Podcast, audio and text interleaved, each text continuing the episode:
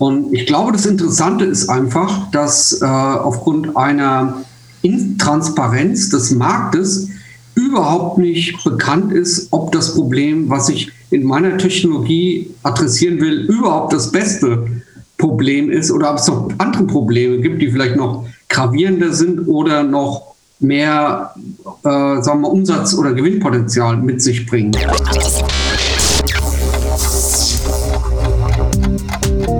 Willkommen bei Innovate and Upgrade. Mein Name ist Peter Rochel und hier geht es um Tools, Methoden und Praxis der strategischen Unternehmensentwicklung. Es geht um Business Model Design, Jobs to be done, Purpose und Progress, Exploration, Exploitation, Innovation und Transformation, weil all das untrennbar miteinander verwoben ist und die Zukunft von Unternehmen bestimmt, auch in deinem Unternehmen. Schön, dass du dabei bist. Ja, herzlich willkommen zum, zur nächsten Session mit äh, wieder mit Peter und mit Eckhard.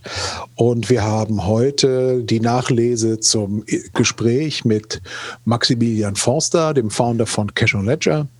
Und ja, da geht es um das Thema neue Technologie und wie man quasi Kunden für etwas findet, was es noch gar nicht gibt. Und natürlich immer vor dem Aspekt, wie uns Jobs to be done dabei helfen kann, hier einen Fortschritt zu machen. Lieber Peter, äh, wie wollen wir in das Thema einsteigen? Was äh, ist das Besondere an der Verbindung äh, zu Sachen, die es noch gar nicht gibt? Wie kann einem Jobs to be done da helfen?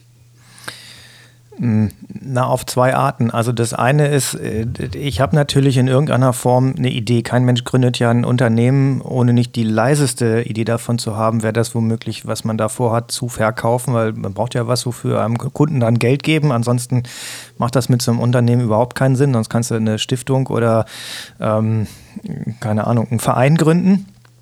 Und davon ausgehend, wenn man jetzt eine Idee hat, was man machen könnte, was man vielleicht mit einer Technologie machen könnte oder nicht, und es noch gar kein Produkt dafür gibt, dann hilft mir natürlich Jobs to be done, äh, ähnlich wie wir das in dem Beispiel mit der Yogamatte hatten, überhaupt erstmal auf eine Hypothese zu kommen, wer denn überhaupt äh, welches Problem braucht, um vielleicht später mal eine Lösung zu entwickeln, die besser auf das Problem passt als die Alternativen. Okay, lieber Peter, ähm, was ist denn die Hypothese von Max für, äh, für seine Initiative, für sein unternehmerisches Engagement? Na, er hat das ja schon relativ klar formuliert und umrissen auch. Er äh, hat ja beobachtet, dass es äh, für, diese, äh, für diesen, äh, diesen Trend äh, nutzungsbasierte Abrechnung als, als elementaren Bestandteil neuer Geschäftsmodelle ähm, zu implementieren, sei es jetzt äh, im Bereich Carsharing oder auch, äh, also da auf der einfachen Ebene, aber eben auch für große investitionslastige Industriegüter, dass das nicht vernünftig umgesetzt werden kann, weil die dafür erforderlichen Prozesse zu händisch sind und es braucht eine, äh, eine skalierbare digitale Lösung dafür. Weil ohne dies sind diese äh, Pay-per-Use-Geschäftsmodelle nicht äh, tragfähig, weil sie einfach zu teuer werden. Also muss er sich natürlich fragen, okay, wer hat jetzt eigentlich das Problem? Äh, und ähm, wie sieht dann für diejenigen, die das Problem mutmaßlich haben, wohl die aktuelle Lösung aus? Weil wenn einer ein Problem hat, dann hat er immer auch eine Lösung dafür. Es kann auch sein, ich halte das Problem aus. Ist auch eine Lösung. Und worüber denken Sie nach, äh, damit er seine, seine Idee, seine Hypothese zu einer möglichen Lösung dann entsprechend anpassen kann oder optimieren kann? Okay, also wenn ich das richtig verstanden habe, ist das Problem, was er beobachtet hat, dass Abrechnungsprozesse zu teuer sind. Ja, bei manchen, äh, äh, beim, in manchen Branchen. Also in, sein, in dem Interview ist ja davon die Rede, dass ich glaube, ein bekannter äh, Carsharing-Anbieter äh, die Minute Fahrzeit für 30, 40 Cent fakturiert dem Kunden, aber dahintergehende äh, Abrechnungsprozesse zwei, drei, viermal so teuer sind und dadurch das Ganze natürlich sehr schnell nicht rentabel ist. Genau, und das geht ja, ähm, noch, ja, das geht ja noch weiter. Bei diesen großen Industriegütern, ähm, da war ja das Thema, war ja, war ja auch Traktoren beispielsweise, die dann auch über solche Modelle abgerechnet werden, wo einfach die Varianten der Nutzung so viele Variablen beinhalten, die sich auf die Abnutzung und damit dann auch auf die Kosten niederschlagen, so groß ist, äh, dass man das kaum bisher mit einem vertretbaren Aufwand kaum abbilden konnte. Und äh, bei Carsharing hat das ja benannt. Er sagt ja ganz klar, das ist nicht profitabel. Die, die, die Anbieter, die es da gibt, die legen aktuell noch drauf und gucken, dass sie die Dinge, dass sie die, äh, diese, diese Marken wieder loswerden oder dass sie da irgendwie was machen, dass das äh, anders geht. Man weiß aber, dass Pay-per-Use, also nutzungsbasierte Abrechnung für die Kunden, also für die, für die Nutzer, also für die, die, diejenigen, die Auto fahren oder die, die Trecker fahren müssen, weil sie Bauern sind oder vielleicht äh, äh große, in großen, größeren Mengen Druckmasch äh, Druckerzeugnisse brauchen, ein Riesenvorteil ist, weil sie dann nicht, also wenn sie nutzungsbasiert äh, zahlen können, nicht dieses große Anfangsinvest erstmal stemmen müssen, bevor sie überhaupt anfangen können und hinterher nach zehn Jahren wissen, ob sie damit einen Profit machen konnten oder nicht, sondern eben vom ersten Tag an. So, das heißt also für den Nutzer, äh, für den Endnutzer sehr, sehr äh, vorteilhaft, aber für denjenigen, der das anbieten will, weil er seine Maschinen eben auf so ein Modell umstellen möchte, eine sehr, sehr große Herausforderung mit äh, vielen, vielen Hürden. Okay, und ähm, lieber Eckhardt, wie kann denn ähm, der Max dann seine Hypothesen überprüfen oder wie, wie würdest du da den idealen Weg vorzeichnen? Mhm. Ich, ich würde gerne mal kurz einen Schritt nochmal zurück äh, machen, ähm, um, um nochmal hier die Problemlage äh, nochmal etwas zuzuschreiben. Sehr gerne. Ähm, bei, bei Startups ist es ja oft so, sie, haben, sie starten mit einer Idee, vielleicht haben sie noch kein Produkt, aber eine Idee ist schon mal da. Ähm, wenn dann vielleicht sogar schon ein Produkt da ist, eine Technologie oder irgendwas, was, was entwickelt wurde, ähm, startet er ja mit einer bestimmten Idee, welchen, welches Bedürfnis er erfüllt vom Kunden. Und ich glaube, das Interessante ist einfach, dass äh, aufgrund einer Intransparenz des Marktes überhaupt nicht bekannt ist, ob das Problem, was ich in meiner Technologie adressieren will, überhaupt das beste Problem ist oder ob es noch andere Probleme gibt, die vielleicht noch gravierender sind oder noch mehr äh, sagen wir, Umsatz- oder Gewinnpotenzial mit sich bringen. Das habe ich auch schon oft mit Startups erlebt, dass wir dann, äh, ja, nachdem wir die, die Arbeit mit Jobs to be done und dem Wheel of Progress gemacht haben, erst überhaupt richtig verstehen, was ist überhaupt das beste Problem, was ich mit meiner Lösung, mit meinem Produkt überhaupt äh, angehen könnte. Weil oft ist es ja so, ein Produkt kann viele, viele Dinge erledigen. Und gerade beim Startup ist es unheimlich wichtig, auf das Richtige zu fokussieren. Deswegen muss ich ja erstmal den Markt kennenlernen, die ganzen Jobs, die es zu erledigen gibt und dann darauf zu fokussieren. So, wenn äh, mit diesem Denkansatz, also diesem, diesem Verständnis, was ich zu tun habe, losgehe, dann, äh, ja, dann machen wir einfach die Arbeit und überlegen, wen, äh, wer könnte diesen Job haben, wie könnte dieser Job aussehen. Ähm, wir haben ja zum Teil durch Hören sagen, durch eigene Erfahrungen, durch äh, was wir gelesen haben, was wir recherchiert haben im Vorfeld, schon mal eine Idee, welche, äh, welche Kundenjobs es geben könnte. Was sind momentan vielleicht die, die Schmerzen, die damit einhergehen? Was sind die Gewinne, die es zu erledigen gibt, die vielleicht heute noch nicht in der Art und Weise erledigt werden? Äh, das alles kann ich ja überlegen. Ähm, was sind vielleicht auch typische äh, typische ähm, Ereignisse, die passieren, äh, die Kunden dazu bringen, nach neuen Lösungen zu suchen. Was sind die Dinge, die den Kunden heutzutage, den Endkunden einschränken? Das kann ich mir ja auch alles überlegen. Mhm. Und mit dieser mhm. Information kann ich dann Hypothesen bauen, äh, kann ich eine, ein, das Kundenprofil von Osterwalde, also die rechte Seite vom Value Proposition Canvas ausfüllen. Ähm, das machen wir üblicherweise in der, ähm, sagen wir, in der richtigen Welt an, an Canvases an der Wand oder wir können es auch mittlerweile sehr gut elektronisch abbilden. Äh, aber das ist so eine Arbeit, da sollte man schon mal ein paar Stunden äh, Zeit investieren, um das mal äh, herauszufinden, was man weiß oder was man denkt, was man weiß, um dann hinterher den richtigen Scope ähm, zu haben, um darüber nachzudenken, wen soll ich überhaupt für unser Projekt für die Interviews äh, rekrutieren. Ja, also ähm, wenn ich da nochmal kurz einhaken darf, falls der Moderator das erlaubt. Ähm, es gibt so zwei, ähm, das hat so zwei verschiedene Geschmacksrichtungen. Auf der einen Seite haben wir natürlich äh, mitunter den Fall, dass es eine dass, dass man eine Technologie hat und die muss zwingend irgendwo untergebracht werden, weil sie vielleicht viele Entwicklungskosten äh, hatte oder sowas. Und ich äh, muss jetzt damit irgendwie was machen. Oder ich bin prinzipiell sogar ergebnisoffen, komplett ergebnisoffen. Und äh, je nachdem ähm, kann man da äh, in zwei Richtungen auch hinten rauskommen. Das eine ist, ich bin komplett ergebnisoffen, finde dann einen Fall, wo ich feststelle, okay, das ist tatsächlich, das geht in dieser Technologie und das Problem kann sonst auch keiner vernünftig lösen. Andere Variante ist, das hatten wir auch in der Episode mit, zum Thema Blockchain-Technologie. Ähm, das meiste, was da aktuell angeboten wird, das geht auch prima mit anderen Technologien. Da braucht es eigentlich nicht die Blockchain für, da hat die nur äh, so einen, äh, einen Marketingauftrag, weil jetzt alle was mit Blockchain machen wollen. Ähm, dann kann ich mir aber noch, äh, also in dem Fall, wenn ich aber darauf angewiesen bin, mit dieser Technologie, also diese Technologie in den Markt zu bringen und damit irgendwas Sinnvolles zu machen, dann kann ich mir aber angucken, okay, ähm, welche Aufgaben erledigt denn diese Technologie jetzt in einem anderen Umfeld vielleicht, aber dann deutlich besser als die Mitbewerber in dem Fall. Also wo, wo, wo kann sie da dann ihre Stärken auch ausspielen und wer hat äh, die Jobs, äh, die dann dazu passen? Das sind so ein bisschen ja, zwei äh, Richtungen, in die das führen kann. Also wenn ich das richtig verstehe, ähm, hat ja der Maximilian äh, quasi einen Trend zunächst mal beobachtet. Mhm. Er hat ja einen Background im Finanzbereich und hat jetzt ähm, äh, quasi den, den Transfer gemacht und gesagt, okay, ich sehe hier aus meiner Erfahrung ähm, oder habe mit, mit vielen Leuten gesprochen und sehe, dass da ein, ein unbefriedigtes Bedürfnis ist. Ja, und seine Hypothese ist gewesen, mit Blockchain kann ich äh, genau das Thema lösen, nämlich ähm, die Nutzung von Traktoren bis hin zu äh, Mietwagen oder was auch immer, Druckmaschinen ja. äh, so abrechnen, dass sie es einmal ähm, für den Nutzer rechnet, aber auch für den Anbieter.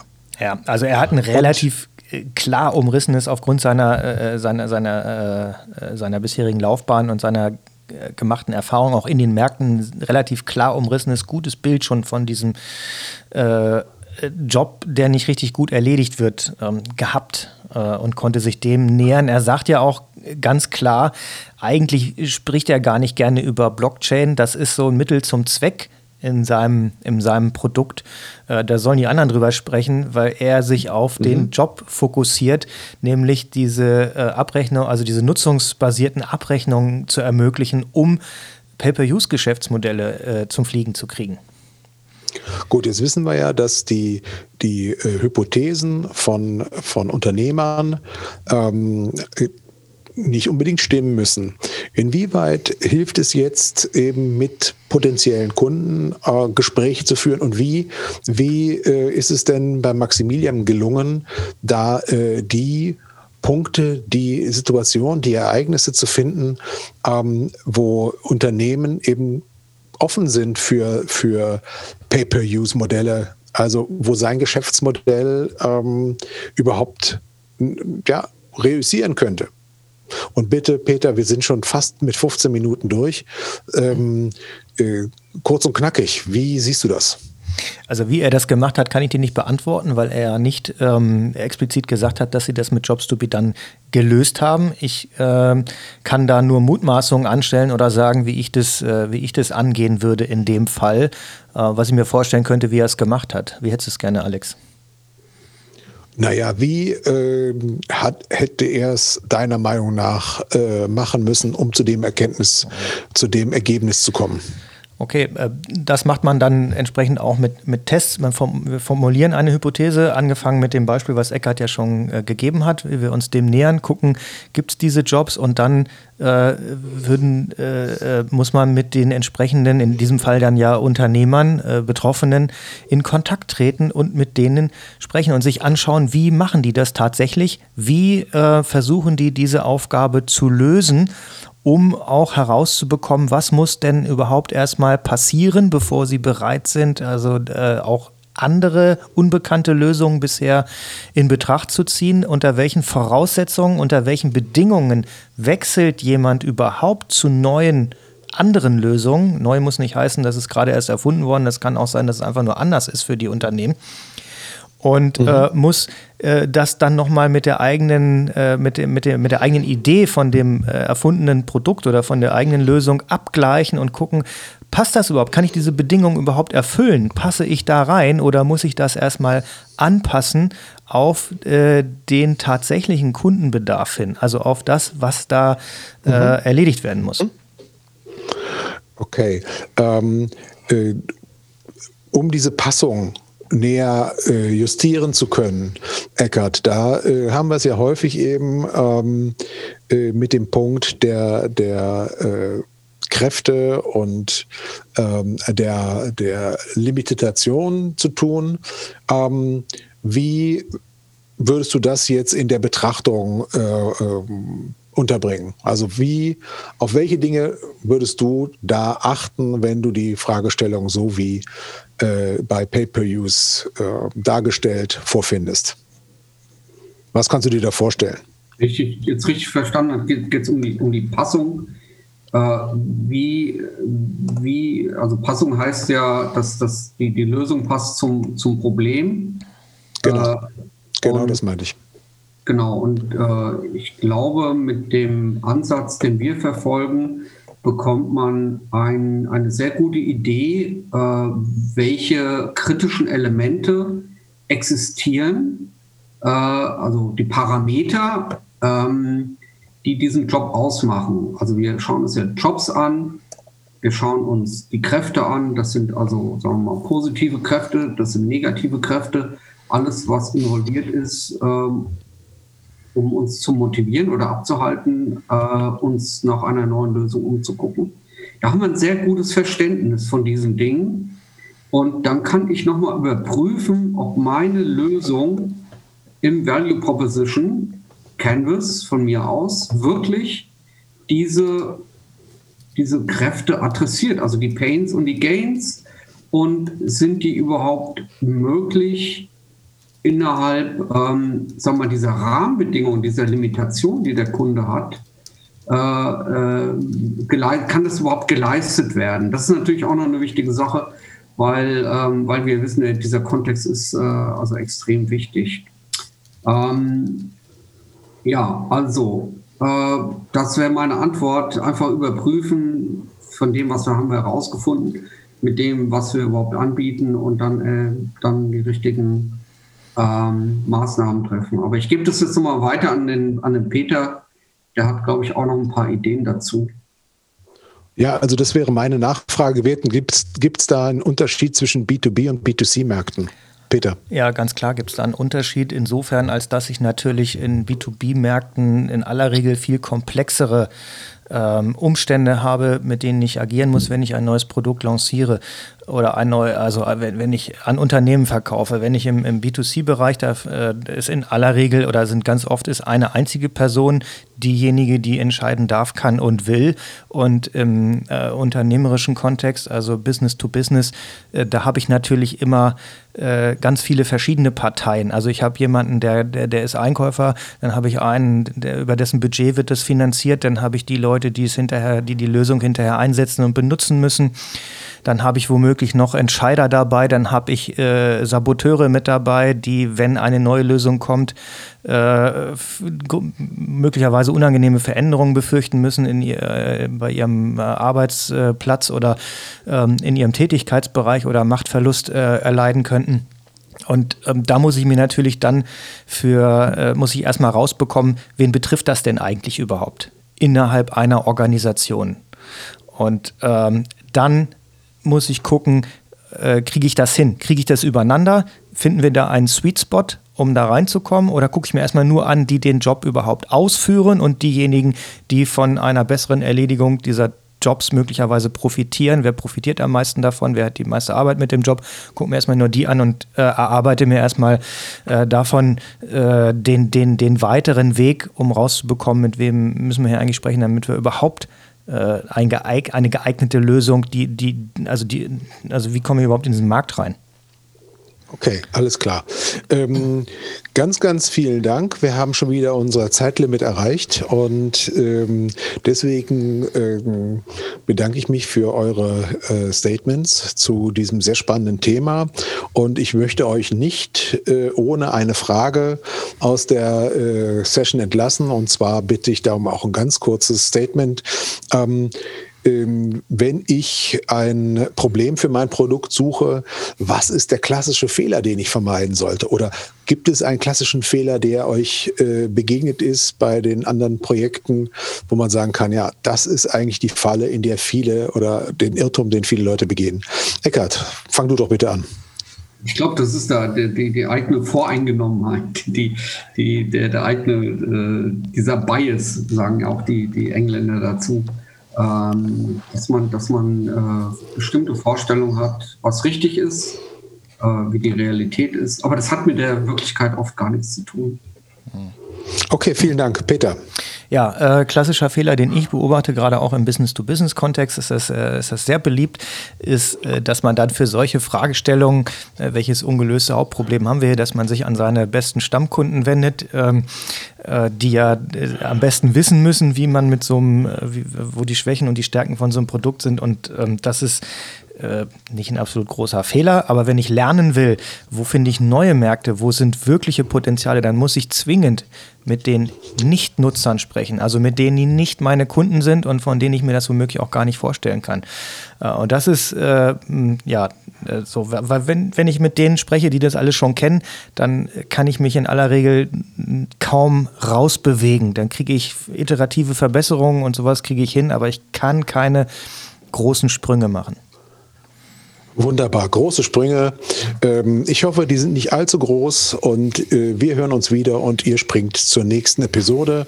Äh, ich würde mich freuen. Ich bedanke mich bei meinen Kollegen Peter Eckert. Vielen Dank bis hierhin und bis zum nächsten Mal.